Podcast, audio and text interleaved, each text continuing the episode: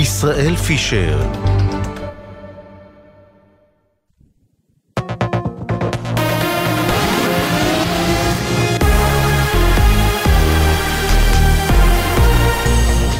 גלי צה"ל השעה 6 באולפן, עדן לוי עם מה שקורה עכשיו. הפיגוע המשולב ברעננה, אישה נרצחה ו-18 נפצעו, מתוכם חמישה במצב קשה. עם הפרטים כתבנו גל ג'רסי. שני החשודים, תושבי השטחים, החלו את מסע הדקירה והדריסה שלהם כשגנבו רכב ממכון לשטיפת מכוניות. מיד לאחר מכן נכנסו ברכב אחר, דקרו את בעליו והחליפו לרכב גנוב נוסף. בהמשך הפיגוע דרסו המחבלים שבעה ילדים כשהמתינו בתחנת אוטובוס סמוך לבית ספרם. שני המחבלים שביצעו את הפיגוע, אחמד ומחמוד סידת, בני 24 ו-44, מצויים כעת בחקירת שב"כ. השניים הם קרובי משפחה מהכפר בני נעים ליד חברון, שוהים בלתי חוקיים ומנועי כניסה לישראל על ידי שב"כ. צה"ל מתחקר כיצד חצו את קו התפר מאזור חברון לשטח ישראל. ראש עיריית רעננה, חיים ברוידה, קורא אצל ירון וילנסקי, מעסיקי שב"חים פוגעים בשלום הציבור, לא נעבור על זה לסדר היום. יש עדיין אנשים שמעסיקים שב"חים, ובעניין הזה אנחנו נטפל. זה פשוט דבר שהוא חמור ביותר. זה אדם שהוא פוגע בשלום הציבור. אם אדם מחליט להעסיק שב"ח, זה הדבר הכי חמור, זה חוסר אחריות טוטאלית, זה פשוט פגיעה וזלזול בציבור. ולכן אנחנו לא נעבור על זה לסדר היום. 18 הפצועים בפיגוע מאושפזים בשעה זו בבתי החולים מאיר, בלינסון, שניידר ואיכילוב. נער בן 16 מנותח כעת בבית החולים שניידר כשמצבו קשה והוא מונשם, כך מוסרת כתבתנו לענייני בריאות טלאור מאירסון. תקציב המדינה לשנת 2024 אושר בממשלה, מדווח כתב התחום הפוליטי שחר גליק. הממשלה אישרה בשעה האחרונה את תקציב המדינה לשנת 2024, כולל תוספת של 55 מיליארד שקלים לתקציב הביטחון. הוא יצטרך לעבור גם את אישור הכנסת. כל השרים יצאו מרוצים בתום לילה של משאים ומתנים והצביעו בעד, למעט השר שלמה קרעי שלא קיבל תקצוב מספק למשרדו, ושרי המחנה הממלכתי שמוחים על הנראות שבתקציב וההחלטה שלא לסגור משרד משרדים. במסגרת קיצוץ רוחבי של חמישה אחוזים במשרדי הממשלה, תקציב משרד החינוך קוצץ ב-300 מיליון שקלים. שר החינוך יואב קיש, שהצביע בעד התקציב, אמר ביומן הערב, כולנו צריכים להיכנס מתחת לאלונקה. יש גם אחריות ואחריות לאומית, יש פה תקציב מלחמה ואנחנו חייבים להוריד 20 מיליארד שקלים לטובת תקציב הביטחון. ופה כולם צריכים להיכנס מתחת לאלונקה, שמשרד החינוך הוא משרד גדול. לא ניתן להשיג את הקיצוץ הנדרש לטובת אה, משרד הביטחון ולמלחמה בלי שכולנו ניכנס מתחת לאלונקה. אנחנו נעשה קיצוץ שלא יפגע בשעות הלימוד, שלא יפגע בדברים החשובים וההכרחיים. צה"ל מצמצם באופן משמעותי את כוחותיו ברצועה ומודיע אוגדה 36 יוצאת מעזה, מדווח כתבנו הצבאי דורון קדוש. אוגדה 36, שכוללת את חטיבת גולני וחטיבת השריון 188, סיימה את משימת ההתקפה במחנות הפליטים במרכז הרצועה ויוצאת להתרעננות בשטח ישראל. בתקופה הקרובה כוחות האוגדה יבצעו אימונים והגברת כשירות, ובהמשך יוחלט באיזו גזרה להציב אותם. ייתכן שיועברו לצפון כדי לשחרר משם כוחות מילואים. כעת, לאחר יציאת האוגדה מהרצועה, נותרו בעזה שלוש אוגדות לוחמות, מרבית הכוח הלוחם בח'אן יונס. שחקן הכדורגל שגיב יחזקאל נחת בישראל בדקות האחרונות. הכדורגלן ששיחק בחודשים האחרונים בקבוצה הטורקית אנטליה ספור נעצר ונלקח לחקירה אמש לאחר שהקדיש שער לחטופים ולציון 100 יום ל-7 באוקטובר. הוא בילה את הלילה במעצר והיום המירי ארצה. שר התרבות והספורט מיקי זוהר מסר עם נחיתתו אני מודה לכל הגורמים שפעלו במהלך כל הלילה והבוקר במסירות ובאחריות לפתרון הסוגיה, ובתוכם יושב ראש ההתאחדות לכדורגל שינו זוארץ, אנשי משרד החוץ, השב"כ וארגון ארגון המוסד. כך זוהר, ידיעה שמסר עורך חדשות הספורט עידן קבלר. מזג האוויר למחר, עלייה בטמפרטורות, ולידיעת חיילי צה"ל ברצועת עזה מחברת מטאוטק נמסר כי מזג האוויר ברצועה יהיה מעונן חלקית עד בהיר ותחול עלייה קלה בטמפרטורות. לחיילינו בגבול הצפון מזג אוויר דומה צפוי בגזרה. אלה החדשות.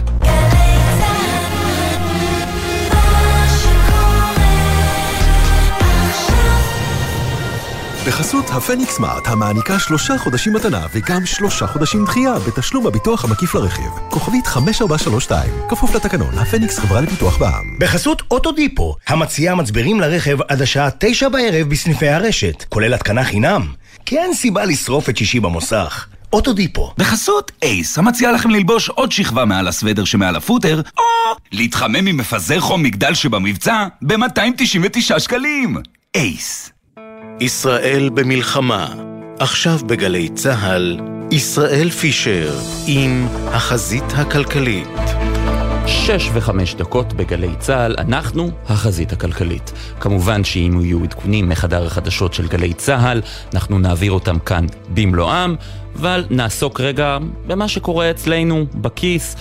לא חסרות כותרות כלכליות היום. התקציב אושר היום בממשלה, שטראוס מעלה מחירים, וזה מקומם, וגם דוח מבקר המדינה שפורסם היום וקצת נדחק לשולי החדשות בגלל כל האירועים האחרים. אז אה, אחד הפרקים המקוממים יותר בדוח הזה, שנעסוק בו בהרחבה בהמשך, קשור למוכנות המדינה לרעידות אדמה. זה דוח מעקב. המבקר עשה בשנים האחרונות כמה דוחות כאלה, גם דוחות מעקב, ונראה שלא הרבה השתנה. התקציבים שמועברים לטיפול בהתגוננות ברעידות אדמה חסרים, 1,500 מבני חינוך לא ממוגנים, רוב בתי החולים בישראל לא ממוגנים, הוועדה הבין-משרדית שאחראית לבקר את המצב הזה כמעט ולא מתכנסת. אז אם אלו פני הדברים, לא בטוח אם אפשר לצפות או לקוות שלמדנו משהו מ-7 באוקטובר. אני ישראל פישר, אנחנו החזית הכלכלית. מתחילים.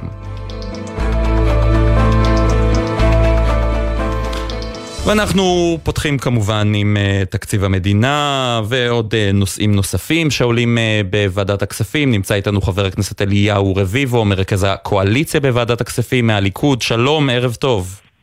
ערב טוב ישראל, ערב טוב למאזינים.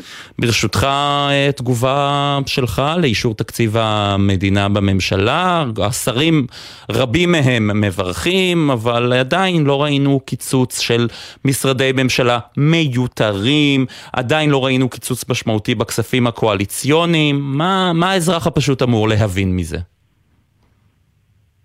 אני לא דובר הממשלה, ואתה לא מעלה אותי אה, כנציג הממשלה, כי אני לא כזה. אני מרכז הקואליציה בוועדת הכספים. ככזה, כשהתקציב יונח בפנינו, אני אלמד אותו, אני אדע אה, מה המקורות התקציביים, מהם הקיצוצים, על חשבון מה זה בא. אה, אני אוכל לחוות את דעתי. אני הצבתי יעדים מאוד מאוד מאתגרים, אני מקווה לעמוד בהם, מקווה שהאוצר והממשלה יעמדו בהם. אה, לעניין הקיצוץ בכספים הקואליציוניים דווקא זו נקודה שיש בה אופטימיות מסוימת, 30% מסך הכספים הקואליציוניים המקוזזים זו בשורה לא מבוטלת, אי אפשר לדלג עליה. ומה לגבי משרדי ממשלה מיותרים? אני אגלה לך סוד. אני איש רדיו, אתה לא, אתה לא נראה לי שאתה יודע איך אני נראה. לפני שלושה שבועות בערך הייתי בכנסת בדיון בוועדת הכספים, ואתה מכיר את ה... יש מרפסת כזו ממש מחוץ לחדר הוועדה, אתה עמדת שם עם שני יועצים, אני גם עמדתי שם, ודנתם בנושא אה, המשרדים המיותרים. שם אתה אמרת ליועצים שלך שאתה תומך בסגירת המשרדים המיותרים. משהו השתנה? לא, אני, אגב, אה, לפני שאני אה, תומך או מתנגד לסגירת משרדים, אני ביקשתי אה, להזכירך, אני הייתי הראשון אה, שאתגר את המערכת ודרש תקציב 2024 מחדש. בתוך זה אני הדגשתי שאני מצפה שהממשלה תקיים דיון מעמיק בדבר נחיצות משרדים כאלה ואחרים ושתגיש את מסקנותיה לוועדה ייתכן שבסיום הבדיקה באמת יסתבר שיש נחיצות לכל המשרדים ואפילו יש נחיצות לפתוח עוד משרדים. זה לא נראה כך. אבל אם היום מגישים לנו באמת אה, אה, דוח מסודר ומפורט, היינו נותנים על זה את דעתנו. סבירות הדעת להניח שלא היה יוצא כזה דוח, ובאמת ההפך היה יוצא, שישנם משרדים שנכון לשקול את סגירתם בעת הזאת. זה... אה, אה, נכון לכרגע זה לא מתבצע, עוד לא אה, סיימנו את המערכה הזאת, והנה מבלי שאני יודע מי אתה, ומבלי שאני יודע מה... עשיתי לך אמבוש, אני מצטער על זה, עשיתי לך אמבוש, אבל פשוט עמדתי לידך שם. זה בסדר, אני לוקח בחשבון שמעת לעת כשאני אה, בין דיונים ואני אה, מבטא את אה, שאיפותיי ועמדותיי בין חבריי למשכן או יועציי, גם אנשים שומעים את עמדתי שאני מבטא אותה במגוון פלטפורמות, בין היתר בוועדה עצמה, לא היית צריך לצאת איתי למרפסת. אם uh, היה לך קשב להקשיב לגישה שלי, שאני מבטא אותה באופן פומבי, בין היתר בוועדה, זוהי באמת עמדתי. צריך לבדוק, צריכים לשקול, זו העת להיכנס מתחת לאלונקה, ואני מצפה שהאוצר באופן אמיץ יציג מתווה שנותן מענה שבתוכו יש התייחסות לכלל המקורות התקציביים. אגב, אם נהיה הוגנים, חלק גדול מה, מהשאיפה אה, לבחון את הצדקת אה, הישארות משרדים כאלה ואחרים הוא לא בגלל התקציב שהם יניבו. שכן הוא תקציב לא משמעותי ביחס ל... ל האתגרים הרבים התקציביים שעומדים בפנינו, אלא כדי לשדר זה מראית עין, בעולם. זה נכון, לשווקים נכון, בעולם ולתושבים פה בישראל. נכון, נכון, אתה, אתה פשוט בפירוש משלים את אה, גישתי ואת מה שאמרתי, עמדתי אה, לומר גם אצלך, זה לשדר לשווקים בעולם, לכל מכוני הדירוג ולציבור היושב בבית, שאנחנו פועלים באופן אחראי, באופן צנוע וענב, ו... אין ספק שהמשרדים הקיימים היום, הייתה להם נחיצות והייתה דירקטיבה של ראש הממשלה להחליט על הרחבת ממשלה כזו או אחרת.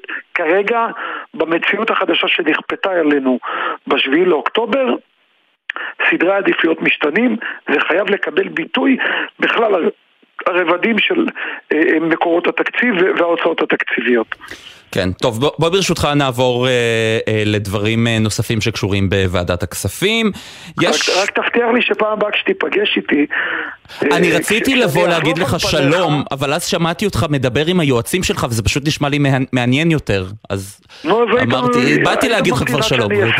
כן. ותציג את עצמך, זה בסדר. כן, כן, בפעם הבאה אני מבטיח שאני אעשה זאת. אני אוקיי. השבוע אפילו עוד אה, אעשה, אעשה אוקיי. זאת. אה, בוא ברשותך נעבור לדברים נוספים שנמצאים. נמצאים על שולחנה של ועדת הכספים. אתה יוזם. עם חברי כנסת נוספים צריך להגיד, גם מהקואליציה, גם מהאופוזיציה, רפורמות בתחום אה, אה, הביטוח. ספר לנו מה זה כולל ואיך זה בעצם מגיע אלינו, אל האזרחים הקטנים. אז ככה, לגישתי, מתן מענה תקציבי חייב להיות מצד אחד קיצוץ, מצד שני מציאת מנועי צמיחה במשק. פשוט, לא מורכב. אה, החל מחודש אפריל, אם אני זוכר נכון, אה, כשהבנתי שהאוצר אה, שואף להכניס רפורמה רבת סעיפים בתחום הפנסיות והיחס של ביטוח ובנקים, ומצד שני היה משבר אמון בין סוכני הביטוח לאוצר, הצעתי את עצמי כמתווך בין הצדדים. וכך אה, לאורך חודשים רבים ניהלנו דיונים אה, עם הגורמים ביחד ובנפרד. בסופו של דבר ההצעת, ההצעה בחוק ההסדרים פוצלה וזה לא קודם. לקראת אבל מה כוללת בעצם, חבר הכנסת רביבו, מה כוללת אה, עכשיו ההצעה שאתם אה, מנסים מה, לקדם מה, בוועדת מה, הכספים? מה ההישג שהשגתי כן. אה, סוף שבוע שעבר? שתי רפורמות חשובות מאוד. האחת, לאפשר אה, ייעוץ פנסיוני מחוץ לכותלי הבנק באופן אה, דיגיטלי. אה, כפי שסוכני ביטוח יכלו אה, לפעול, והשני, אה, הגברת התחרות במערכת הבנקאית והוזלת מחירי ביטוח על ידי כך ששלושה בנקים קטנים שהם הבינלאומי, ירושלים ווואן זירו, יוכלו לשווק פוליסות ביטוח אלמנטריות. כך אני מציע... כלומר שהם יתחרו בחברות הביטוח. נכון, נכון.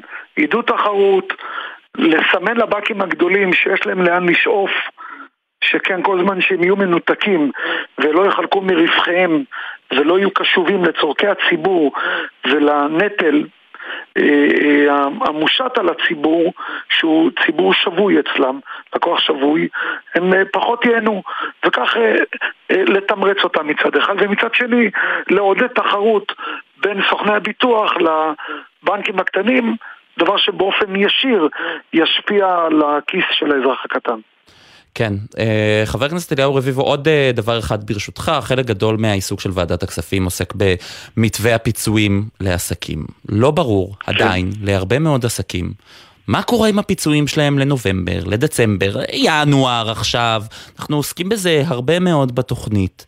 אתה חושב שהתנהלות האוצר במקרה הזה ראויה? הגיונית? תראה, אני אומר לך, מצד אחד צריך לחלק את האוצר לרשות המיסים, לאגף התקציבים, לא כולם נותנים את אותו, אה, את אותו מענה לאותה שאלה. הם באמת משתדלים, יחד עם זאת, אני לחלוטין אה, מפנה אצבע מאשימה למשרד האוצר, אה, בכך שהמשרד פועל במחשכים, לא ערוך בצורה יעילה למצב הנוכחי. ובשל כך שאנחנו לא חשופים לכלל השיקולים והמהלכים שהם מקדמים, אנחנו לא באמת יודעים עד כמה ניתן אה, להושיט יד לאלו המצויים במצוקה אדירה. לצד זאת צריך להוסיף ששר האוצר מסתמך על אה, אה, אה, אפיונים שהגיש הצבא, רק שהוא מנתק את העובדה בכך שגם הצבא חלוק בגישתו בין אלוף פיקוד העורף לאלוף פיקוד צפון, אם מדובר בצפון, וכן הלאה לעניין הדרום. לא כל החלטה של אלוף פיקוד אחד חופפת למסקנה והחלטה של אלוף פיקוד אחר, וכך ישנם יישובים ותושבים שהם כן. שקופים והם לא מתוגמלים. כל עוד שאנחנו לא חשופים לכלל השיקולים, אנחנו לא יכולים לדעת עד כמה באמת ניתן להתמקח על המדד שהאוצר אה, הגיש אה, כהצעה. טוב, אבל זה התפקיד שלכם כוועדת הכספים נכון, של הכנסת, לכן, לפקח על הממשלה. נכון, לכן היום, לכן היום שלחנו אותם לשיעורי בית, אנחנו מחכים לתשובות. אני הכנסתי עוד דרישות שמגלמות את הנושא שדיברתי איתך עליו כדרישה ויושב ראש הוועדה קיבל את עמדתי. אני מקווה שכשהם יחזרו עם תשובות, אנחנו נדע באמת לאן אנחנו יכולים להעלות את המקדם, שהמשמעות הישירה שלו היא הוצאה. אני ביקשתי לדעת, א', כשרוצים לדבר על מקדם, להסביר מהו המיקור התקציבי, להגיד על חשבון מה הוא בא, ולדעת על בסיס מה אותו האפיון של צה"ל שעל, שעל בסיסו שר האוצר מגבש את גישתו.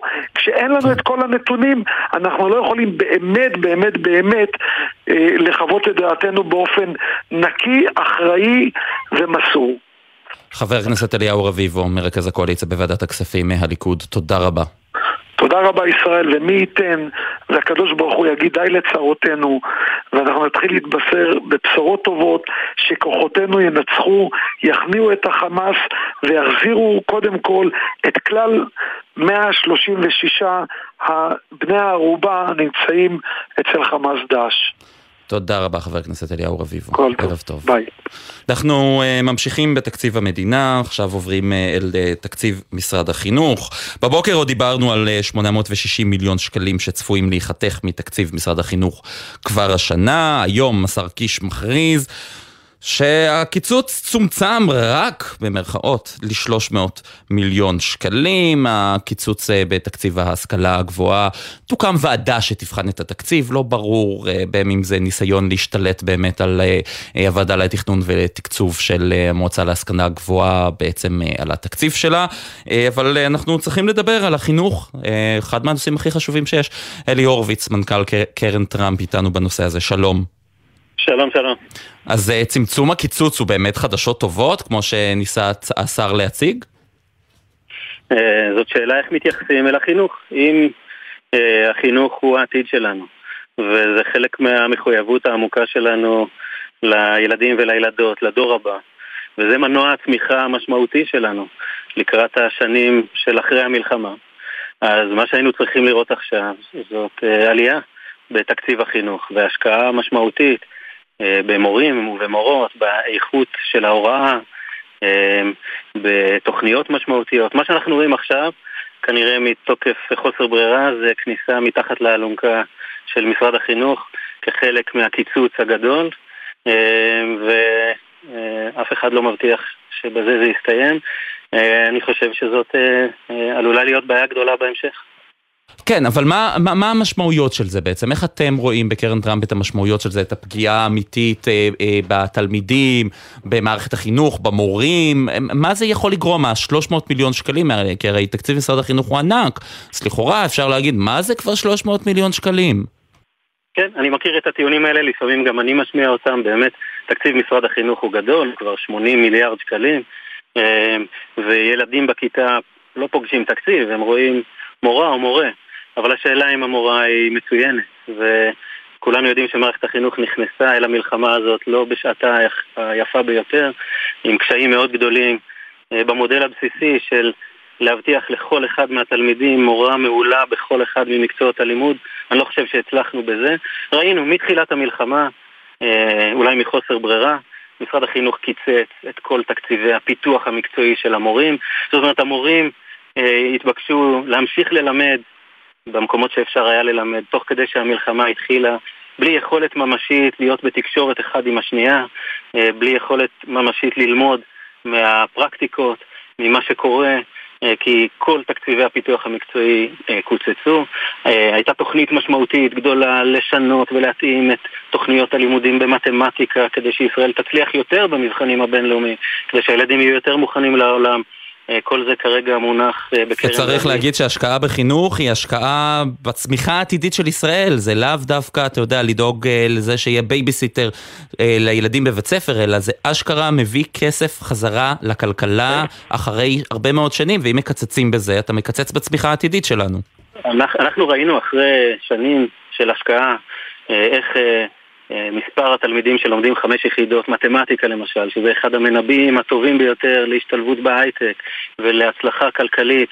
אה, ראינו איך המספר הזה נוסק מפחות מ-9,000 ליותר מ-21,000 תלמידים, עלייה אה, של כבר יותר מ-140 אחוזים במספר התלמידים. השנה ראינו בשנה שעברה לפני המלחמה, שפעם ראשונה בנות, תלמידות, הן רוב בין תלמידי חמש יחידות מתמטיקה, כל אלה בשורות טובות, אבל מרגע שהגיעה המלחמה, ש... כידוע עולה לה, אה, אנחנו משלמים עליה מחירים כבדים מאוד בגוף, בנפש וגם בכסף, בכיס, שני מיליארד שקל ביום אה, אה, עולה לנו, לכולנו המלחמה הזאת, אז החינוך נפגע. אנחנו רואים את התוצאות של מבחן פיזה שהתפרסמו, שנעשו לפני המלחמה, שבהם כל העולם ירד, כמעט כל העולם, העולם המערבי ירד. במזרח אסיה סינגפור ממשיכה לעלות, אבל גם ישראל ירדה כתוצאה מהקורונה, וזה אותם ילדים כן. שכבר ספגו פערים עצומים במהלך המגפה, פערים לימודיים ורגשיים וחברתיים, ועכשיו זה אותם ילדים. והפערים אה, האלה רק מצטברים עוד ועוד ועוד. אה, בהסתכלות, בהסתכלות קדימה, ישראל, מה שחשוב זה להבין שהחינוך, כמו שבזמן מלחמה אה, או בזמן מגפה צריך להמשיך אותו, כי הוא העתיד. כי הוא חיוני, כי הוא שירות חיוני. גם ההסתכלות עכשיו קדימה, לימים איך אומרים, בעזרת השם, אחרי המלחמה, כשנצטרך לבנות ולשקם אה, ולהקים פה מדינה חדשה, החינוך יהיה מנוע הצמיחה המרכזי. עכשיו זה לא הזמן אה, להיכנס עם החינוך מתחת לאלונקה, זה להרים את החינוך כלפי מעלה ולאפשר לו לצמוח. כי השקעה בחינוך לוקחת זמן. כן, אלי הורוביץ, מנכ"ל קרן, קרן טראמפ, תודה רבה לך. תודה רבה. ואיתנו באולפן נמצא עידן קבלר, עורך חדשות הספורט, חדשות טובות אה, בסיפור של הכדורגלן שגיב יחזקאל. כן, הוא נוחת לפני שעה קלה בישראל ואומר לשלל העיתון, לא היה שם אירוע מאורגן, אז אני אתאר לך את הסיטואציה ובהמשך הערב גם נשדר את הדברים. המדובר בעשרות אוהדים וכתבים שהקיפו אותו, לא פודיום, לא דוכן, לא במה, לא שום דבר כזה, והוא אומר להם בשלב מסוים, טוב, אם אתם לא רוצים שאני אוכל איזשהו מיקרופון אז תשחררו אותי, אבל הוא כן אמר גם כמה משפטים יותר ענייניים. ענייניים, ההרגשה הכי טובה בעולם, אין על מדינת ישראל, אני לא מפחד מכלום, משמח אותי לראות את כולם, חיכיתי לנחות, הוא אומר שהוא עבר הרבה מאוד דברים שם אה, בטורקיה, ושלמעשה עד הבוקר לא היה לא ברור מה קורה בדיוק, אבל בסופו של דבר הוא כאן. אלה היו מקצת הדברים, אני כן רוצה לעדכן אותך ששחקן הכדורגל עדן קרצב בעבר מכבי נתניה או מכבי תל אביב, שבכלל הגיע דרך רוסיה, תראה איזה ציר רשע הוא נאלץ לעבור. הגיע דרך קבוצה ברוסיה לטורקיה, אה, מתכנן לעזוב, אבל זה לא בא באיזשהו אה, ואקום, מכיוון שהוא נעצר היום. על ידי המשטרה הטורקית. הוא עוכב, הוא מסר הצהרה ושוחרר, והוא מחפש להימלט משם, קבוצתו תשחרר אותו אה, בחינם, זה לא יעלה כסף לקבוצה הישראלית או כל קבוצה אחרת שתרכוש אותו, אה, וכרגע אה, קבוצה שעומדת על הפרק עם מכבי חיפה, אבל הסיפור הוא, הסיפור הוא, תראה את... אה, אין חופש ביטוי. בטורקיה. אנטישמיות גם, כן, זה, כן. זה, זה מזעזע בעיניי. ואני רציתי לומר לך עוד משהו בהקשר הזה. הטרמינולוגיה הטורקית היא טרמינולוגיה איראנית. נכון שיש דמיון אה, אה, בין השפות גם ככה, במבטא ובמילים, אבל פשוט כשהם מדברים על השחקן הציוני. כל דבר הוא תעמולה ציונית מבחינתם. ומדהים איך רק לפני ארבעה חודשים האמנו להם שאנחנו רוצים להתקרב אליהם באיזשהו אופן. יש לי רק הימור אחד קטן, אתה מחליף אותי פה בכיסא הזה ממש mm-hmm. בשבע, יש לי תחושה שאתם תעסקו בזה הרבה. נעסוק בזה גם במובן הגיאופוליטי של מה ארדואן רוצה. הרי פעם הוא התחנן ש... יחזור לזרועותינו, והמסחר, והטיסות והכל, אה, אני מניח שיהיו ישראלים שישקלו עכשיו שוב איפה הם יבצעו את אה, השתלת השיער שלהם. כן. בעיה שלך ולי אין כרגע, אבל אולי בעתיד. אה, בינתיים אנחנו בסדר שנינו, אנחנו רדיו, אנחנו יכולים להגיד את זה, אף אחד לא כן. יודע, אבל כן, בסדר, אנחנו בסדר בינתיים. תודה רבה, עידן קפלר. ואנחנו חוזרים לכלכלה, פעם אל ההייטק, עכשיו אה, אל ההייטק במסגרת כל הדיונים על תקציב המדינה, דיברו הרבה גם על, אה, בשבועות האחרונים על הקיצוץ המסתמן במדענים ראשיים וב, ובמשרד המדע והחדשנות. היום אה, מכריזים על חבילת בוסט להייטק הישראלי של רשות החדשנות, איתנו מנכ"ל רשות החדשנות דרור בין, שלום. שלום ישראל. מה זו החבילה הזו? אה, מדובר, אני חושב, ביום משמעותי בתולדות ההייטק הישראלי. אה, אני חושב שממשלת ישראל אה, מבינה, כמו כולנו, את החשיבות הרבה של ההייטק לכלכלה הישראלית. כולנו גם מבינים שאנחנו נמצאים בתחרות מול הרבה מרכזי חדשנות בעולם, וישראל אסור לה למצמץ לרגע, אנחנו חייבים לוודא שההייטק מקבל את כל המשאבים שהוא צריך, וייצא מהמלחמה הזאת חזק יותר ולא חלש יותר. למעשה תקציב המדינה כולל אה, שתי בשורות. בשורה אחת זה תוספת השקעה בהייטק של בערך כמיליארד שקל ואני חושב שכולנו מבינים כמה קשה בתקופה הזאת שיש כל כך הרבה קיצוצים בדברים אה, חשובים כל כך בכל זאת להשקיע את ההשקעה הנדרשת הזאת בכלכלה הישראלית אבל גם המיליארד שקל האלה באים, אה, אני חושב, בצורה שהיא חכמה, כלומר יש פה שורה של מהלכים שמנסים להתמודד עם אתגרים שהיו להייטק הישראלי עוד לפני המלחמה אה, למשל להבטיח אה, מימון נאות לחברות deep-tech להאיץ את ההנבטה של סטארט-אפים חדשים בישראל, להבטיח שיש מספיק מימון בקרנות הון הישראליות לכלל חברות ההייטק הצעירות. בקיצור, להגן על הנכסים של Start-Up Nation כדי להבטיח שנצא גם מהמלחמה הזאת וגם מהמשבר הזה חזקים יותר. אבל זה בדיוק השאלה, האם התקציב החדש, האם חבילת ה boost הזו יכולה לסייע באמת לתעשיית ההייטק שחוותה שנה ממש לא פשוטה ב-2023? בהחלט. אה, תראה, אנחנו אה, רק לפני שבועיים פרסמנו סקר שמאות רבות של חברות אה, סטארט-אפ בשלבים הראשונים, עוד לפני שהן מגיעות לשלב ההכנסות, נתפסו עם פרוץ המלחמה ללא מספיק מימון והן עלולות להיסגר בחודשים הקרובים פשוט מחוסר יכולת לשלם משכורות. הצעד הראשון והמהיר מאוד שעשינו אה, ממש שבועיים לאחר פרוץ המלחמה זה הערוץ המהיר אה, שמזרים 400 מיליון שקל ממשלתיים פלוס עוד מאות מיליוני שקלים שנדרשים גם מהמשקיעים הפרטיים לאותן חברות כדי לוודא שאף חברה טובה לא, לא תיסגר בגלל המלחמה. מה שעבר uh, בהחלטת הממשלה לגבי התקציב, וכמובן עדיין צריך לעבור בכנסת, זה המשך של המהלך הזה. אנחנו רוצים להבטיח שלאורך השנתיים הקרובות יהיה פה מספיק כסף כדי לממן את כל המיזמים הטובים, את כל הסטארט-אפים הנהדרים שקמים פה. אני מזכיר, אנחנו פועלים בתוך תקופה של ירידה דרמטית בהשקעות בכל העולם, אה, לא רק בישראל. אנחנו צריכים לוודא שיש פה עדיין מסה קריטית של מימון. שיבטיח שסטארט-אפים טובים יוכלו להמשיך אז איך, אז איך מושכים את המימון הזה באמת אה, אה, לישראל? אה, אז אה, יש פה כמה מהלכים שאנחנו למעשה כללנו בתוך התקציב. אחד, זה השקה של קרן יוזמה, למי שזוכר פה מוותיקי ההייטק, קרן יוזמה הראשונה יצאה לדרך בשנות, בתחילת שנות התשעים והזניקה פה את כל תעשיית ההון סיכון. אנחנו אה, נצא לדרך, כמובן לאחר אישור הסופי של התקציב, בקרן יוזמה חדשה, שהמטרה שלה תהיה לעודד אה, מוסדיים אה, להזרים כסף לקרנות ההון סיכון, כדי שאל, אה, שהקרנות הללו תוכלנה להמשיך להשקיע בחברות אה, בשלבים המוקדמים.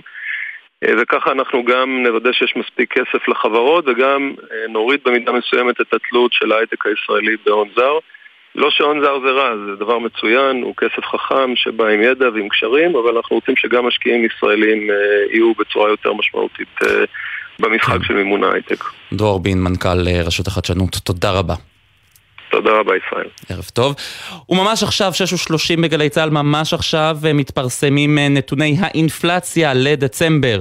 מדד המחירים לצרכן בדצמבר ירד בעשירית האחוז, זה בהתאם לתחזיות צריך להגיד, אחרי שראינו אותו עולה ברציפות אה, אה, בעצם אה, מתקופת הקורונה אפשר להגיד. בסיכום שנתי ב-2023 עלה מדד המחירים לצרכן בשלושה אחוזים, רק נגיד שעליות מחירים בולטות בדצמבר נרשמו בסעיפים של ירקות טריים ודיור, דיור ממשיך לעלות בשלוש עשיריות האחוז. הירידות, אה, המחירים הבולטות אה, נרשמו בתחום אה, תרבות ובידור.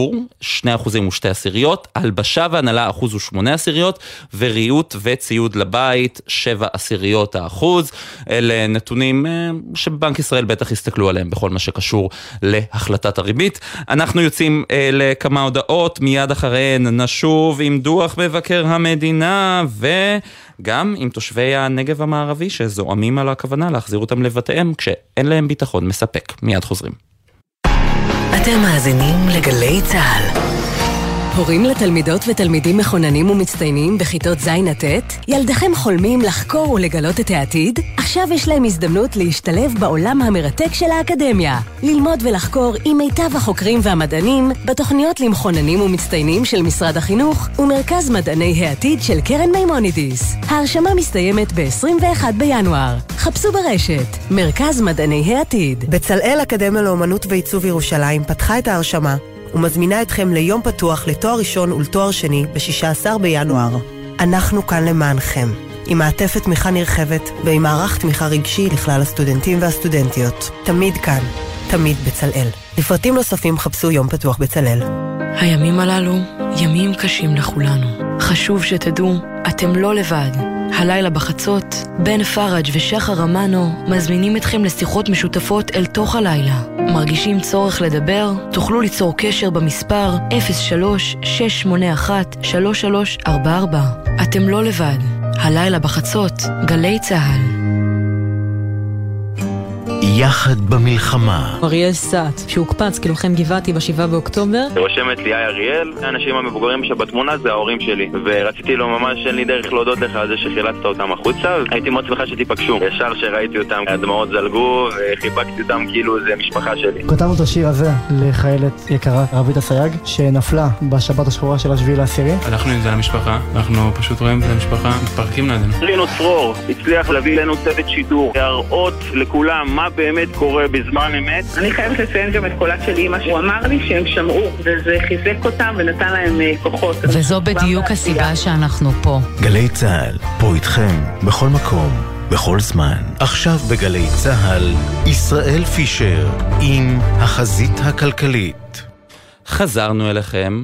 עד לפני שנה אני לא חושב שמישהו, היו אומרים לו, רשות החברות הממשלתיות היה יודע להגיד uh, באמת מה זה אומר, אבל בשנה האחרונה היא עשתה הרבה מאוד רעש, והיום uh, פורסם דוח של uh, מבקר המדינה בנושא רשות החברות הממשלתיות. נמצא איתנו דוד בר, מנהל אגף בחטיבה הכלכלית של משרד מבקר המדינה. שלום, ערב טוב. ערב טוב, ישראל. קודם כל, אה, מה מצאתם בעצם אה, בדוח בנוגע לרשות החברות הממשלתיות? צריך להגיד, רשות החברות הממשלתיות זה הרשות שמפקחת על חברות ממשלתיות, כמו חברת החשמל, כמו רפאל, כמו מקורות, חברות שנוגעות בחיים של כולנו. נכון. אה, בהחלט רשות החברות היא בעצם הגוף שמייעץ לממשלה ולשרים בכל הנוגע לחברות הממשלתיות. אה, הרשות בעצם אה, מתעסקת בכ-100 חברות אה, שונות, יש חברות ממשלתיות מלאות, יש חברות בנות, יש עמותות, יש חל"צים.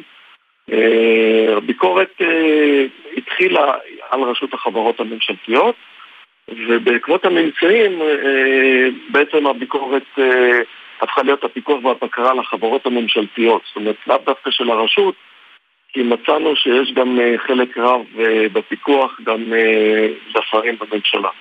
זהו, אז, אז בכ, בכל הדוח, ואני מודה שקראתי את כולו, את כל הפרק הזה, אני באמת קראתי את כל הפרק הזה, אה, אתם אה, מציינים השרים המפקחים ושר האוצר וזה, אבל אתם נמנעים מלהזכיר למשל את השר דודי אמסלם, שאומנם אה, בקדנציה הנוכחית שלו התחיל לפקח על החברות הממשלתיות רק באפריל או במאי, אבל הוא גם היה השר המפקח על החברות הממשלתיות עוד בקדנציה הקודמת, בממשלה שלפני ממשלת בנט-לפיד, ואתם, ואנחנו רואים גם בעיות בכל מה שקשור לנבחרת הדירקטורים ולגיוון, גם הרבה מאוד חברות שאין להם מספיק דירקטורים, חברי מועצת המנהלים, אין יושבי ראש, וגם חלוקת הדיבידנד של החברות אה, הממשלתיות לתקציב המדינה, שאנחנו כל כך צריכים את הכסף הזה, עוד לא הגיע.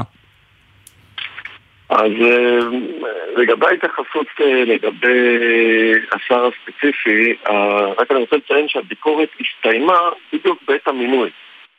אומרת, אנחנו, הדוח הזה מתפרסם בעיכוב קל בגלל המלחמה, הוא אמור, הוא הוגש ביולי לשרים והוא היה אמור להתפרסם באוקטובר מיד אחרי המלחמה. בגלל המלחמה הוא נדחה, אה, אבל חלק מהנקודות הן רלוונטיות אה, לכל השרים שהיו ולכל הממשלות שהיו, אה, אז לכן אין ממש התייחסות ספציפית לכל, ה, לכל מה שקרה לאחר סיום הדוח, אבל המבקר המשיך ופעל, לדוגמה, עוד במהלך התקופה, הדוח הרי היה כתוב כבר ביולי, כמו שאני אומר, ושידענו שלא מחלקים דיבידנדים למדינה בהיקף של כ-2 מיליארד שקלים, אז המבקר אה, עוד שלח מכתב במהלך המלחמה אה, לשרים ודרש מהם אה, לחלק את הדיבידנד, דרש מהם אה, למנות אה, יו"ר אה, דירקטוריון לחברת חשמל לדוגמה. וקיים שיחות, ואנחנו שמחים לשמוע שלאחרונה אה, אה, החליטו השרים לקחת את הדיבידנד שהחברות עצמן כבר הודיעו שהן מחלקות אותם. זאת אומרת, החברות הודיעו, גם התהליך שעד שהחברה מחלקת, מודיעה על חלוקת הדיבידנד. כן, אז החברות אבל הודיעו, אבל אנחנו ראינו באמת הרבה מאוד אה, מאבקים אה, לא ענייניים, יש להגיד, בכל מה שקשור אה, אה, לחלוקת הדיבידנד הזה, וגם למינוי אה, דירקטורים ולניסיון שהמינויים האלה לא יהיו פוליטיים, כי המינויים האלה חשובים לכולנו. בהחלט, אני אומר עוד פעם, אז אנחנו אה, הבנו שהחלוקה של הדיבידנד היא, היא, היא מה שנקרא, היא בהחלטת השרים. והרשות פעלה ב-2022 בצורה מאוד אינטנסיבית מול החברות, שיכריזו על חלוקת דיבידנד, שהשלב הראשון זה על ההכרזה. והרשות יש לה כלים, היא אומרת לאותן חברות, אתה רוצה אה, לקבל בונוס כמנהל? אם אתה רוצה בונוסים, אז מה שנקרא גם לי כבעל מניות או כבעל הממשלה שהשקיעה מגיעה להתקבל תשואה הוגנת על הרווחים שצברתם בחברות. וההתעקשות הזאת הובילה להכרזה של מיליארדי שקלים. אבל מה שקרה בשלב הבא, שהיה כסף, צריך היה לעבור מהחברות לאוצר, פה היה נדרש את ההסכמה של אה, אה, השר הממונה על רשות החברות במשרד האוצר, אה, ופה אה, היה עיכוב. בהתחלה זה היה מטיעונים של אה, לבחון את המדיניות וכולי וכולי, ואחר כך כל מה שאתם יודעים, אבל מה שאנחנו שמחים לדעת שהכספים האלה עכשיו ישמשו אותנו אה, בתקציב החדש אה, שעובדים עליו לאחרונה, כמו שאתם אה, שמעתם בתקשורת. עוד אה, נושא מעניין שראיתי בדוח, זה מה שקשור לייצוג, גם במה שמכונה נבחרת הדירקטורים, אותם מנהלים שמהם אפשר, אנשים שעברו ועדה וניתן לבחור מהם כדי שייצגו גם את הציבור וגם יהיו בעצם אנשים מוכשרים שיהיו שותפים בניהול החברות הממשלתיות, וגם אה, אה, בעובדים עצמם. עצמם, אין ייצוג, ייצוג חסר גם לנשים, גם לחברה החרדית, גם לחברה הערבית, גם ליוצאי אתיופיה, גם לבעלי מוגבלויות. נכון ישראל, אתה גם אמרת עוד, אני מתחבר לה גם לשאלה הקודמת, אמרתי שחסרים אה, דירקטורים, אז אה, חסרים 270 אה, משרות נכון לינואר 23. מאז, כמו שאנחנו יודעים, לא, לא התחדש יותר מדי, והמחסור הזה בדירקטורים פוגע בניהול של החברות. ואני יכול לשתף אותך גם בנושא הזה שאם מינוי יו"ר דירקטוריון של חברת חשמל הוא מאוגוסט 2021, אין לנו עדיין יו"ר קבוע לחברת חשמל. זה ביזיון, זה ביזיון אדיר. הדבר הזה מוביל לקנס של רשות אחרת על המדינה, על חברה ממשלתית בעצם. רשות ניירות ערך כנסה את חברת חשמל שאין לה יו"ר דירקטוריון. החברה באה ואומרת בצדק, זה לא אחריותי מי שממנה, זה השרים. נכון. זאת אומרת, אז זה, זה לגבי החלק הזה של השלמה לתשובה. תסכים איתי שזו בדיוק הבעיה שפוליטיקה נכנסת למינויים. אז ועכשיו אני מתחבר למה ש... לשאלה הנוכחית ולאמירה האחרונה. משרד מבקר המדינה לאורך השנים ביקש שהמינויים לחברות, אה, אה, להפסיק את התופעה שהייתה של מינויים פוליטיים, ובעקבות הביקורות שלנו וועדות אחרות שהוקמו, בהחלט הקימו את נבחרת הדירקטורים. שזה בעצם אה, קבוצה של אה, מנהלים שעברו כל מיני אה, בקרות או עמדו בתנאים מסוימים של התאמה וכולי, ומשם בעצם השרים אמורים לבחור את המנהלים שינהלו את החברות הממשלתיות, שזה יהיה יותר מקצועי. כן. אז אנחנו גם בדוח המלצנו בעצם שהנבחרת הזאת תישאר על כנה, ואפילו לעגן את זה בחקיקה, כדי שזה לא יהיה מצב שאפשר לבטל אותה, אה, כי יש חשיבות לעובדה הזאת שבאמת אה, המינויים יהיו... כמו, כמו שאנחנו רואים שמנסים לשחק עם המינויים האלה. דוד בר, מנהל אגף בחטיבה הכלכלית של משרד מבקר המדינה, תודה רבה. תודה רבה ישראל, תודה רבה. רק נגיד שמיכל רוזנבוים, המנהלת היוצאת של רשות החברות הממשלתיות, אמרה בתגובה לפרסום הדוח. מנהלת רשות החברות היוצאת מיכל רוזנבוים מברכת את מבקר המדינה על הדוח החשוב שפרסם היום. הדוח חוזר ומצביע על המחדל הגדול הנוגע לסוגיית הדיבידנדים של החברות הממשלתיות. כזכור, רוזנבוים פעלה בכל הקדנציה שלה להגדלת הדיבידנדים מהחברות הממשלתיות, דיבידנדים שהגיעו עד לשלושה מיליארד שקלים בסוף 2023. אולם השר הממונה התנגד לאשר את משיכתם והעברתם לתקציב המדינה. סוגיה חשובה נוספת אליה מתייחס המבקר נוגעת לאי איוש הדירקטוריונים של החברות, סוגיה שגם עליה חזרה והתריעה רוזנבוים השכם והערב, אולם כל פניותיה לשר הממונה נפלו על אוזניים ערלות. דוח המבקר מקיף וחשוב, הוסיפה רוזנבוים, כן, דברים חשובים מאוד. אנחנו נשארים גם בדוח המבקר וגם בנושא אחר, אולי קצת מעודד יותר, איתך מאיר שפיגלר, מנכ"ל חברת החשמל, שלום. ערב טוב. ערב טוב. אז קודם כל נתחיל בדוח המבקר, פרק נוסף בדוח המבקר עסק בשירות של חברת החשמל, כמה ממצאים, עלייה באי דקות אספקה של חברת החשמל, כלומר בהפסקות חשמל, גם בזמן הממוצע, פערים בין מרכז הארץ לדרום הארץ למשל, בדרום הארץ יש סיכוי הרבה יותר גבוה שניתקל בהפסקות חשמל, וגם מוקד 103 של חברת החשמל, ירידה באיכות השירות שם, מה אתה אומר? אני אתחיל בכך שהוא צודק. השירות של חברת החשמל נפגע בצורה משמעותית מאוד מאז השיקו לאוויר העולם את הרפורמה בשנת 2018 ואנחנו פועלים מסביב לשעון כדי להחזיר עטרה ליושנה, לשפר את השירות, את הנגישות ואת היכולת לענות לצרכים של התושבים בצורה המהירה ביותר, המקצועית ביותר ובעיקר גם זו שמתחשבת בצרכים של הצד השני.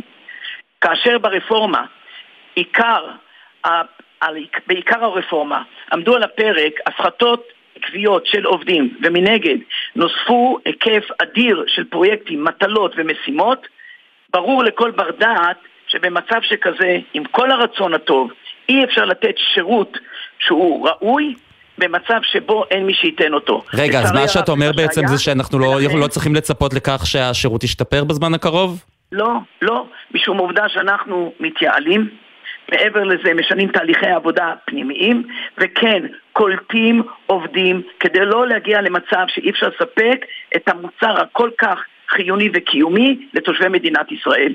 עם כל הכבוד לרפורמה, יש בסוף מציאות. למציאות הזאת יש כללי משחק משלה. אני לא מכיר מצב שבו דורשים מבן אדם אחד לעשות מה שאמורים לך ולעשות שניים.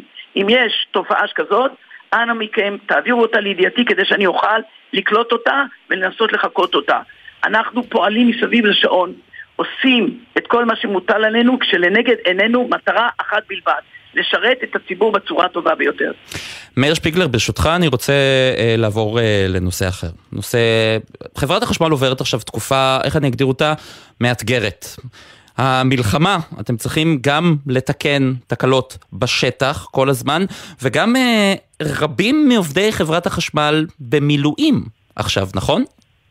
כן, בתחילת הדרך היו כאלף מעובדי החברה שנקראו בצו 8 למילואים, כעת ירדנו לסדר גודל של כ-540, למרות היקף האדיר של המילואימניקים, עובדי חברת החשמל עבדו מסביב לשעון, נתנו מעל ומעבר למה שבדרך כלל מקובל, זאת אומרת, הם הגיעו לרמה גבוהה מאוד של נתינה, שאי אפשר לשמר אותה לאורך זמן כמובן, והכל כדי למנוע מצב שתהיינה הפסקות חשמל ארוכות וממושכות בכל מיני מקומות, ובעיקר לא בקווי העימות. לא בדרום בתחילת המלחמה, ולא בצפון בתקופה האחרונה. זהו, אז מה עושים בעצם? אמרת שבעצם 500 עובדים כבר חזרו מהמילואים לעבודה. איך, איך קולטים... 500, נכון. איך, איך, הם, אה, איך מחזירים אותם? איך בעצם הם מסוגלים אחרי שהם היו ב, ב, בעבודה באמת, בשירות מילואים מאוד אינטנסיבי, אנחנו רואים את החיילים הגיבורים שלנו בשטח, ופתאום צריכים לנחות בחזרה בעבודה. אני מניח לעצמי שכמעסיק, אתה מעסיק אותם, מעסיק שלהם, יש הרבה אתגרים בזה. אני פשוט ניצלתי את מה שאתה אמרת כדי להוסיף עוד נדבך על מה שהיה בראשית השיחה לעניין השירות והמוטיבציה האדירה שלנו לשפר אותו מדי יום ביומו. לשאלתך, לעניין החזרה של המילואימניקים, קודם כל הם חוזרים לבית. זה לא מקום עבודה, זה גם בית. ואנחנו מיד השקנו תוכנית שנקראת נחיתה רכה. שאומרת בין יתר הדברים מה הפעילות שאנחנו בעצם נושאים בה כדי לאפשר למילואימניקים שחוזרים לעבודה להיקלט בצורה נינוחה, שקטה, רגועה וכזאת שמתחשבת בכל אותן תופעות שיש לחלק מהם כתוצאה מהשירות הכל כך ארוך שהם עשו מחוץ לחיק החברה. ולענייננו, אנחנו עורכים איתם שיחה ראשונית של העובד עם המנהלים שלו, מתכננים את חזרתו לעבודה בצורה מדורגת בהתאם ליכולות שלו ולרצון שלו. אנחנו עורכים איתו פגישות פרונטליות, מצמידים לו צוות שיסייע לו וילווה אותו במהלך העבודה, וכמובן עורכים שיחות שוטפות ומעקב שוטף אחר קליטתו לעבודה. אגב, לכל אורך הדרך, לרגע לא הפסקנו את הקשר איתו ככל שהדבר יתאפשר ועם בני משפחתו, היינו איתם בקשר שוטף, לא גרענו ולו משרה אחת ממסגרת תקינת כוח אדם, קרי, אף אחד לא איבד את מקום עבודתו. טוב, זה החוק גם, כן? בכלל לא עמד, מאה אחוז, בכלל לא עמד ולא עלה על הפרק. זאת אומרת, מהרגע הראשון כולם ידעו שיש להם לאן לחזור, למרות מה שאומר החוק. אין לנו שום כוונה, והדבר הזה בכלל לא עלה בדעתנו. מעבר לכל הדברים האלה, אנחנו, כמו שציינתי, היינו איתם בקשר שוטף, כך אנחנו עושים כעת, וכך יהיה גם בעתיד, ככל שהדבר יידרש. מאיר שפיגלר, מנכ"ל חברת החשמל, תודה רבה. תודה רבה לכם. עינב קרנר, כתבתנו לענייני צרכנות, שלום, ערב טוב. ערב טוב ישראל. נו מה, שטראוס מעלה מחירים. כן, אה, די אה, מפתיע, אתה יודע מה, אולי לא מפתיע, כי הכתובת כבר הייתה על הקיר אה, לפני שלושה שבועות ששסטוביץ' הודיע על העלאת מחירים ב-1 בפברואר, אז היום קבוצת שטראוס מדווחת כי דירקטוריון החברה אישר את מהלך של התייעלות בתוך החברה, ההתייעלות הזו ישראל כוללת שני דברים. קודם כל נדבר על הפיטורים, שזה לא כל כך הוזכר בהודעת אה, שטראוס. 150 עובדים יעזבו את החברה. גורמים אה, ששוחחנו עימם אומרים לנו שזה לא יהיה אה, עובדים מהעוטף ומאותם מקומות שנזקקים לסיוע כרגע. כן, ועדיין עובדים שמאבדים את מקום עבודתם, וגם העלאת מחירים, נכון? נכון מאוד, והעלאת המחירים, אנחנו מדברים על עלייה אה, שנעה בין 2% ל-14% על רבע ממוצרי אה, החברה, אנחנו מדברים על חלק מהממתקים, המלוכים, החומוס ושמן זית אה, יד מרדכי שהתייקר בשיעור הגבוה ביותר בהעלאה הזאת, בשיעור, הוא היחיד שהתייקר בשיעור של 25%, עם זאת אה, בשטראוס מציינים שמוצרים רבים לא התייקרו, אנחנו מדברים על מוצרי המחלבה. ממש נחמד מצידם, מזל שדיברנו בדיוק על... ירידה במדד המחירים לצרכן, אבל ממש נחמד, אנחנו מייקרים רק רבע מהמוצרים. ממש נחמד מצדכם, שטראוס, כל הכבוד. נכון מאוד, והעניין הוא ישראל, תראה, כשאנחנו מדברים על אה, אה, אה, שטראוס, אחת היצרניות הגדולות, יצרניות המזון הגדולות במדינת ישראל, ברור לכולם שזה לא משהו חולף, אנחנו, אנחנו נראה כאן כנראה עוד העלאות מחירים ואנחנו בפתחו של הגל הזה, גל שאנחנו כבר מכירים אותו מהשנתיים האחרונות. גירעונות, יש חברות, אה, חלק מהן שכבר מעלות פעם רביעית ברציפות אה, מחירים, וזה הפך להיות דבר שבשגרה. אף אחד לא מפריע ליצרנים, ליבואנים, ולכן גם המדד הזה שדיברת אליו עכשיו, הוא כנראה עדיין לא מגלם את כל ההתייקרויות שאנחנו עדיין לא נחשפנו כן. עליהן, כולל העליות מחירים האלה. ולכן לא לכן, בדיוק זה מה שאנחנו אומרים, שהמדד הזה הוא רק זמני. עינב קרנר, כתבתנו לענייני צרכנות. תודה רבה. תודה רבה. עכשיו אנחנו עוברים אל הנגב המערבי, אל היישוב שלומית. אדיר בוצחק, תושב שלומית, שלום. שלום ישראל, מה שלומך? אני בסדר גמור, אני מצרף אלינו לשיחה גם את איתן דויטש, גם תושב שלומית, שלום. ערב טוב ישראל, שלום. ערב טוב. אה, צריך אה, כאן גילוי נאות. איתן, מאיזה גיל אתה ואני מכירים? אפשר להגיד אפס. אפשר להגיד אפס, כן. בבית כנסת ביחד, בגן ביחד, בבית ספר, בחטיבה, בתיכון, כן, אה, מגיל אפס. אה, אז אתה חבר יקר שלי, אבל הסיפור הזה עניין אותי בלי שום קשר. אה, איתן, ספר לי על שלומית. ככה, היישוב שלומית הוקם לפני 12 וחצי שנים בערך, פחות או יותר. היישוב שלומית אה, נמצא בחלק הדרומי של המועצה האזורית אשכול, אה, נמצא בחבל שלום עם אה, עוד יישובים אה, טובים ו, ויקרים, אה, ואנחנו גרים שמה. נגב המערבי. וגם בשבעה באוקטובר אה, יש סיפור גבורה משמעותי מאוד מהיישוב שלכם. אה, אז כן, אה, נשתדל לצמצת את זה. אה, בשבעי לאוקטובר, כמו רוב עם ישראל, כולנו התעוררנו לבוקר לא נעים ורע מאוד, אפשר להגיד במילים מעטות. קמנו לצלילי אזעקה, אצלנו זה לא צבע אדום, אצלנו זה אזעקות עולות וחוזרות, ועוד פעם, היה לנו את זה בהיסטוריה, אבל האינטנסיביות והרציפות של האזעקות, הבנו מיד שזה לא משהו רגיל. אה, תוך כדי גם הייתה נפילה ביישוב שעשתה נזק אה, למבנים ביישוב, של שתי משפחות. אה, בהמשך האירוע, כמו שהבנו כולם שזה לא עוד סבב או עוד איזושהי הסלמה, הרבש"ץ שלנו ביישוב קיבל התראה מהיישוב השכן פריגן שבעצם הוא מדווח שנכנס אצלו, נכנסו אצלם מחבלים אה, והם כבר נתפסו על הבתים הראשונים ש... ומתחילים אה, הם מתחילים במסעם כמו שאנחנו שמענו בקיבוצים ומושבים אחרים שהם עשו לצערנו. אה, מיד כשזה קרה הרבש"ץ שלנו הקפיץ את הכיתת כוננות אני, אני על הקו, שומעים אותי? כן, כן, אני שומע אותך, בטח איתן. בלג הראשון של, ה, של הלחימה בעצם הרבש"ץ מגיע עם שתי חבר'ה שלנו בעצם אה, נלחמים שם, ואני לא, לא, לא, לא אעלה את כל הסיפור, רק אה, חשוב לי להגיד שבכל מסע הגבורה הזה, אה, התוצאות, קודם כל זה שמנענו בעצם פגיעה בנפש במושב פריגן בפרט. ו, ובכלל, כפי שאנחנו גם שומעים, בכלל בחבל שלום, גרמנו בעצם, הכיתת כוננות שלנו גרמה למנוסת המחבלים מהמושב שם. חשוב לי לציין שלצערנו, שלושה חברי כיתת הכוננות נהרגו. בקרב הגבורה הזו, שלושה חברי כיתת כוננות, ראובן שישפורטיש, אביעד כהן ובחור סווייד, השם ייקום דמם, נפלו בקרב הזה. חשוב מאוד לציין גם חבר רביעי מהיישוב, שהוא רב סרן בצבא. גם הוקפץ מהיישוב, היה צריך להגיע, לפי מה שהבנתי, לבח צנחנים, כי הוא היה קצין בלימודים. הוא לא נשאר ביישוב, הוא גם אה, היה חשוב לו לקפוץ כדי לחבור לכוחות, ולצערנו בדרך אה, מחבלים אה, פגעו בו, והוא נהרג. אז סך הכל, והשם שלו אוריאל ביבי, השם ייקום דמו. סך הכל ארבעה חברים יקרים, שזה מכה שהיישוב שלומית ספג ואנחנו אוספים את השברים, אבל אנחנו קמים ונקום ונמשיך כן. הלאה בעזרת השם. ואדיר, עכשיו בעצם רוצים שתחזרו ליישוב, שנמצא ממש על הגדר אפשר להגיד.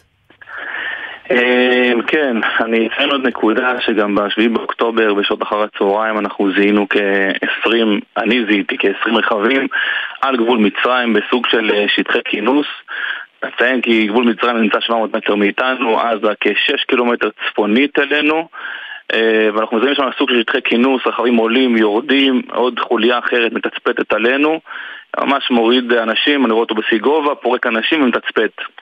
הכוונו כוחות, אה, על ידי קשרים לא קשרים, משפחה, חברים, באמת הכוונו כוחות משמעותיים, הגיע אלינו צוות של ימ"ס, מגלן, לוטר, מסקר, שני כטב"מים, ואמרו אנחנו מזהים אותם, אנחנו רואים אותם, לא פותחים באש, הם על הגבול המצרי, מצרים כביכול לא, ב, לא בעסק, ואם הם יחצו אנחנו מה שנקרא נבצע, נבצע קרב, נבצע קרב מסודר. באותו רגע אנחנו מקבלים הודעה מרבש"ץ, אנחנו ממש על הקשר של המחבלים, שימו לב, תתארגנו, תחליפו מחסניות, מה שצריך, תהיו באיקון. כל זה, ואין צבא ואין כלום מסביב, וממש, כמו שאומרים, הכל עלה מלמטה למעלה, מהשטח העלינו למעלה לכוחות, והכוונו כוחות, וכשראו שאנחנו עם עוצמת אש מאוד גדולה של מסקר, הם אה, כביכול אה, לא, לא עברו ולא לא חצו את הגדר. אה, ואנחנו אומרים, קיבלנו גם שיחה מראש המועצה, גדי ירקוני, איש יקר מאוד, שאנחנו ככל הנראה נחזור ויהיה טפטופים. ויהיה פה ויהיה שם, ואנחנו מבינים שאנחנו חוזרים לשישי באוקטובר. אז איך מצפים שתחזרו, לא, אבל עכשיו גם רוצים שתחזרו ליישוב, ואנחנו רואים שאין בעצם ביטחון שם. איך, איך מצפים שתעשו את זה? זה באמת שאנחנו, קצת קשה מאוד לענות על השאלה הזאת. אנחנו... עשרות משפחות בשלומית אומרים אנחנו דורשים ביטחון. אנחנו מנסים להביא גם משהו, לא יודע אם אפשר לומר חדש, אבל משהו עם פתרון למשוואה הזו ואני לא יודע אם זה משהו חדש, אבל משהו מאוד מאוד נורמטיבי לדרוש ולבקש אנחנו מבקשים התבססות צבאית בעזה. זה מה שאנחנו מבקשים. לאור כל המציאות המורכבת שאנחנו מבינים שמצרים היא לא בדיוק חברה, אנחנו מבינים שיש שם כוחות אוהב על כל ציר פילדלפי, הרי רוב המחבלים עכשיו נעו כמה שיותר דרומה כדי להתרחק מכוחות צה"ל, ונמצאים על ציר פילדלפי. אה, וכמובן יש גם תוואי מנהרות. כן, אבל זה, אלה דברים שקשורים לדרג המדיני, אבל, אבל ללא הדברים האלה, אה, אה, אתם לא, לא תרגישו בטוחים בעצם לחזור לשלומית? אנחנו לא נרגיש בטוחים לחזור לשלומית, יש פה כבר משפחות שאומרות שאנחנו לא מוכנים לחזור, וזו אמירה שהיא חדה וחותכת, קצת קשה לומר אותה, אבל אנחנו מבינים שאנחנו דורשים משהו אחר. אנחנו דורשים מהצבא, מהמדינה, מהדרג המדיני לשים את זה על השולחן שאנחנו מבקשים התבססות צבאית בעזה, אוגדת עזה, אוגדת רעים, מחנה רעים יעבור לתוך עזה, אנחנו רוצים אוגדות, פשיטות. שוב, כמובן, אל, אלה דברים ש, ש, שדרישות אה, ש, שהדרג המדיני צריך להכריע אה, בהם. נכון, וזה, ובזכות זה אנחנו כרגע לא מקבלים טילים על תל אביב, על ירושלים, על, על כל הצפון, על כל הדרום, על, אנחנו לא רק בעוטף, אנחנו מדברים על כל מדינת ישראל, למה לא יורים טילים? כי כשאוהב מרים את הראש, מורידים לו אותו שם בתוך עזה, אנחנו צריכים שזה יימשך. במקביל, כמו שהיה בעיראק, הברית היא ביססה את עצמה צבאית, וזה מה שכביכול מנע במשך תשע שנים את כל המציאות המורכבת שהייתה שם. זה שטח שלנו, אנחנו צריכים לקחת עליו אחריות. כן. אמ, איתן דויטש ואדיר בוצחק, תושבי היישוב שלומית, אתם כבר שומעים את אה, אות הסיום ברקע, תודה רבה לכם על הדברים האלה, ואני מאחל לכם הרבה מאוד שקט. זה בעיקר שקט. אמן. אמן. אה, אנחנו מסיימים את החזית הכלכלית להיום. אה, נגיד תודה לניב וויליאמס על ההפקה, אלון סמיד ועמית קלטר על הביצוע הטכני. בפיקוח הטכני אילן גביש, עורך הדיגיטל הוא רן לוי. מיד אחרינו עידן קבלר ומזל מועלם עם המשך העדכונים. אני ישראל פישר, אנחנו החזית הכלכלית. שיהיה ערב טוב ושקט.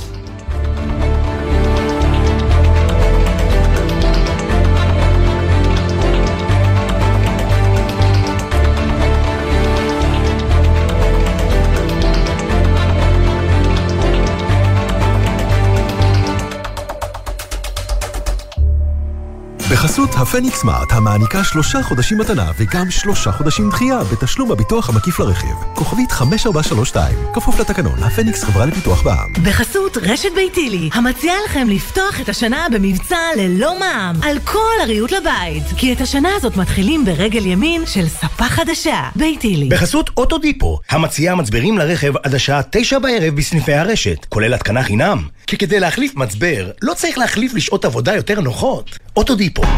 אתם מאזינים לגלי צה"ל. עמיתי מועדון חבר, ימים אחרונים להטבות ייחודיות על אורה, החשמלית המשפחתית מבית קולמוביל. לפרטים כוכבית 6853 או באתר מועדון חבר. בתקווה לימים טובים יותר. זה הכל בשבילך. חבר. חיילים, חיילות, בסדיר או במילואים. יצאתם הביתה להתרעננות? אל תשכחו שהכביש עלול להיות מסוכן. קבלו שלושה כללי ברזל. לא מתעסקים בטלפון הנייד בנהיגה. בשעת עייפות נותנים למישהו אחר לנהוג, או עוצרים במקום בטוח להתרענן. עוצרים בשולי הכביש רק במצב חירום שאינו מאפשר המשך נסיעה. זכרו, מחכים לכם בבית. סעו בזהירות, הרלב"ד בשיתוף צה"ל. זה לא בוקר טוב עד שכולם וכולן יחזרו. שלום, שמי מרי שוחט, אחותו של מישל ניסנבאום, שנחטף לרצועת עזה, וזה כבר 101 ימים. לא נפסיק להיאבק עד שהוא יחזור. בוקר טוב ישראל עם משפחות החטופים, מצפים לכולם בבית. מיד אחרי